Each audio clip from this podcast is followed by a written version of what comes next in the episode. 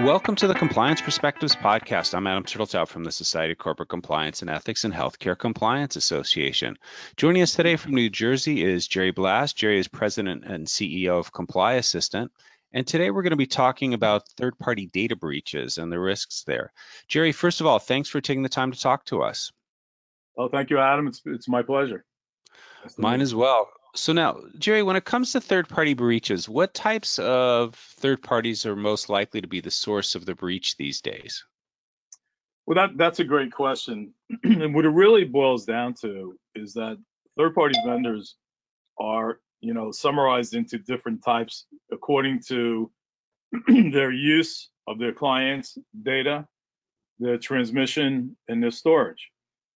So when a third-party vendors are put into an, a category of inherent risk based on their contract, the inherent risk revolves around what do they do as part of the contract?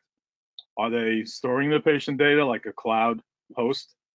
Are they using it, such as a, a company that is remotely accessing their client's EMR for data analytics or for collection of AR?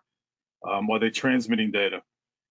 so the first thing that covered entities need to do is to determine an inventory of their third parties and give them an inherent risk score. Um, so for example, a, a third party BA business associated cloud host needs to implement administrative, physical, and technical controls for the client's data. their, um, their inherent risk is high because they are storing their client's information. But that could be reduced through um, things that the covered entity hospital provider um, entity should do to examine controls.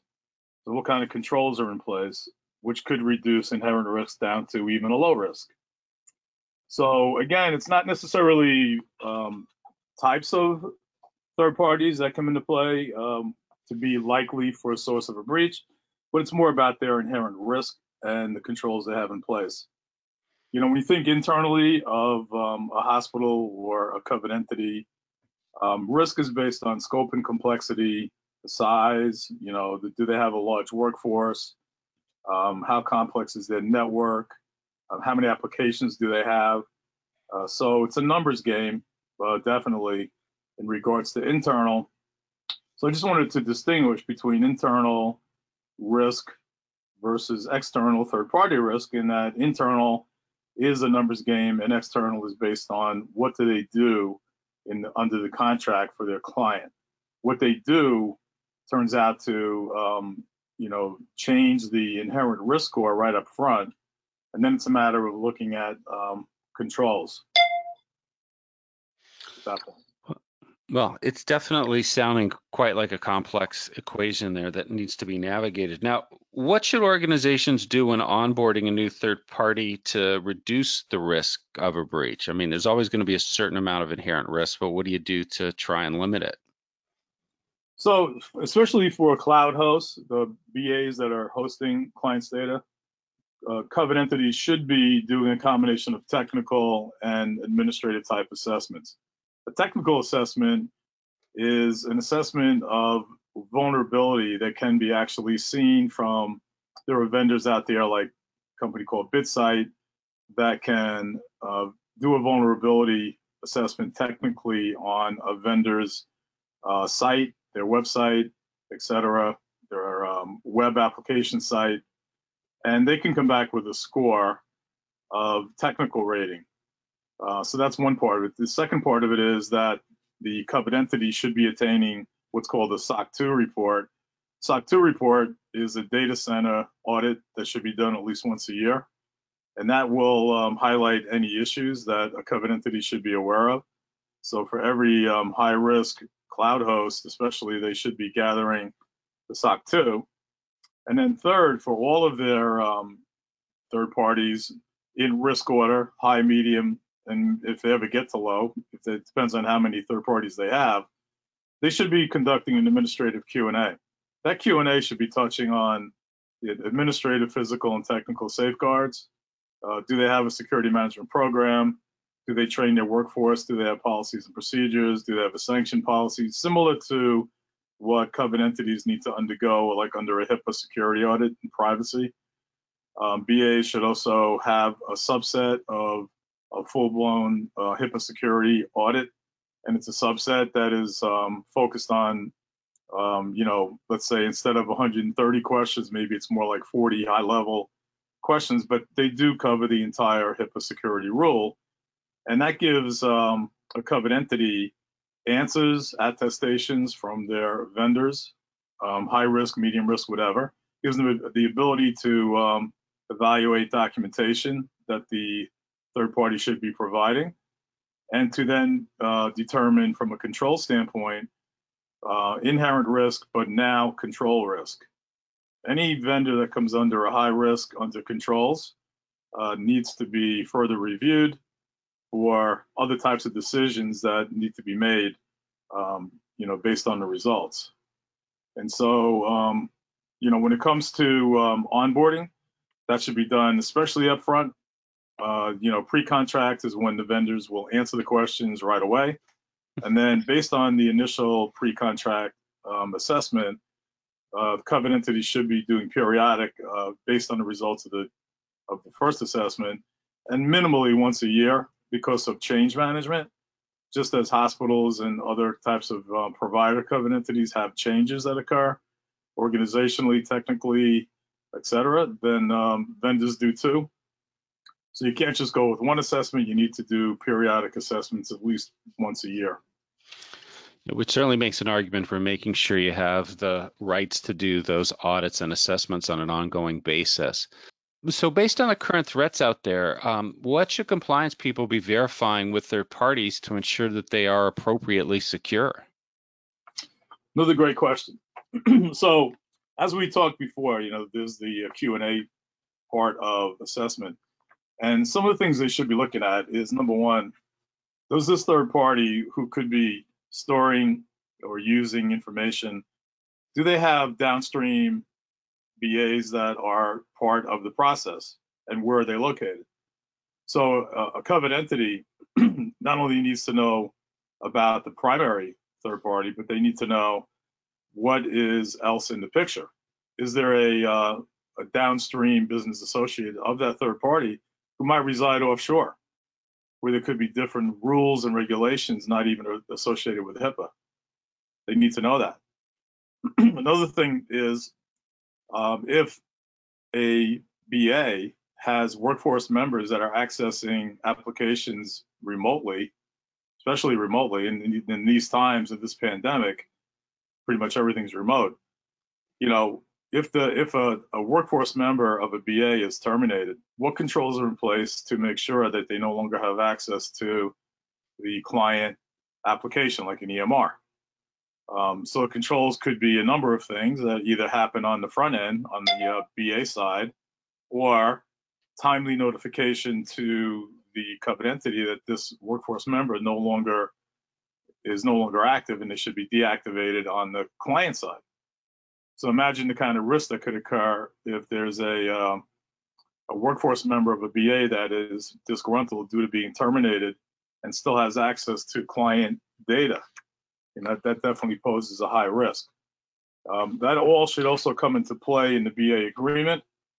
The BA agreement should specify certain uh, requirements, such as, as you mentioned, they should be allowed, you know, required to be audited on a periodic time frame. They should be um, providing, uh, you know, um, timely notification of workforce terminations if they have workforce access and client data and they should be telling their clients of any other BAs that are in the picture of the contract to get the work done. Um, again, it all goes back to um, controls and legal requirements of the of the third party. The fact of the matter is that as of um, recently, you know, even just 2019, 63% of breaches and cyber attacks were directly or indirectly related to third parties. So all of all of this activity needs to be um, done to really understand the control, the risk profile and control profile of the high and medium risk third parties, and then eventually low risk is probably handled really through the BA agreement at that point. That 63% figure certainly scary, and it, it makes me think back to the earlier point we discussed about the importance of auditing. Um, how often should third-party data security practices be mm-hmm. audited?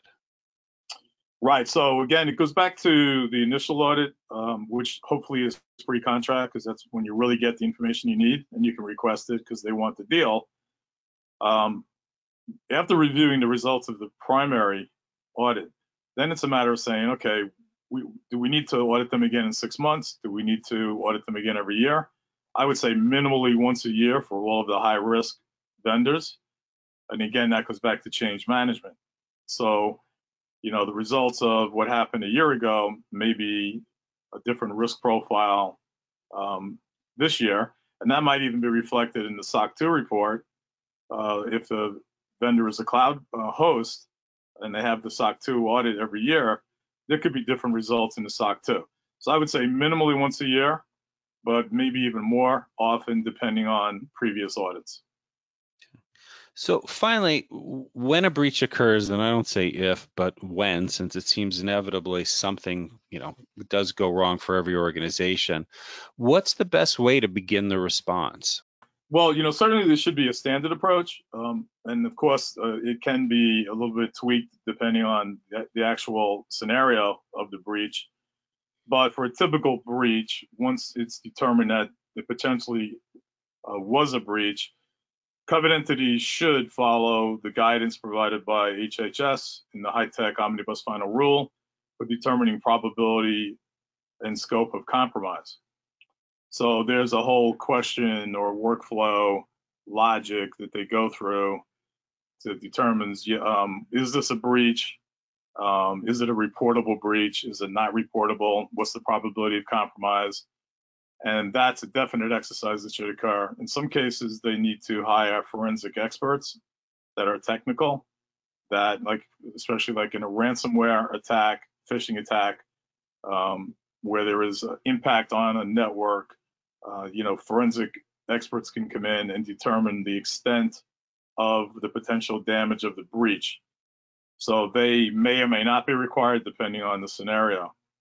Um, and then what comes into play is once a lot of information is gathered, put together, um, the internal covered entity, internal and or external or both legal team should be involved and really be involved from the very beginning, along with HR and public relations, um, so that they are involved right away, they're kept up to date, and they can all agree on the result of the incident. And the incident may turn out to actually not be a reportable breach, um, but it certainly could be one. Um, if a breach is caused by the BA, um, they need to uh, do the same thing. So when you talk about responding to a breach, you know, initially I was focusing on maybe it's, you know, as a result of a covered entity having the breach, but if it's a third party that has data stored from the covered entity or in use, but mainly stored, uh, they need to do the same thing. They need to follow the same kind of procedure, and they need to adhere to the reporting terms in the BA agreement. So um, there's the standard reporting time frame from the government in relation to HIPAA for a BA, but client, uh, client covered entities might have made that reporting time frame sooner than later. Um, they may have reduced it down you know, instead of, you know, 60 days, maybe to 10 days. So the BA needs to keep that in mind and, and uh, make sure the covered entity is up to, is, is aware of the breach in the time frame that's um, according to the terms of their agreement. There's, um, you know, the actual time frame to get results could be months. And then as a result of um, the response is what did we learn from this? What do we need to mitigate perhaps? what do we need to do to try to prevent it from happening again? And and go from there. Yep. And there's always a need to do that. I mean since it does seem as if even for the best of organizations with the best of plans all it takes is you know, one employee to make one mistake for things to go off the rails Well, um, Gerry, thank you so much for sharing those insights with us. I want to thank all of you for taking the time to listen. I'm Adam Turteltaub from SCCE and HCCA. I hope we were able to expand your compliance perspective.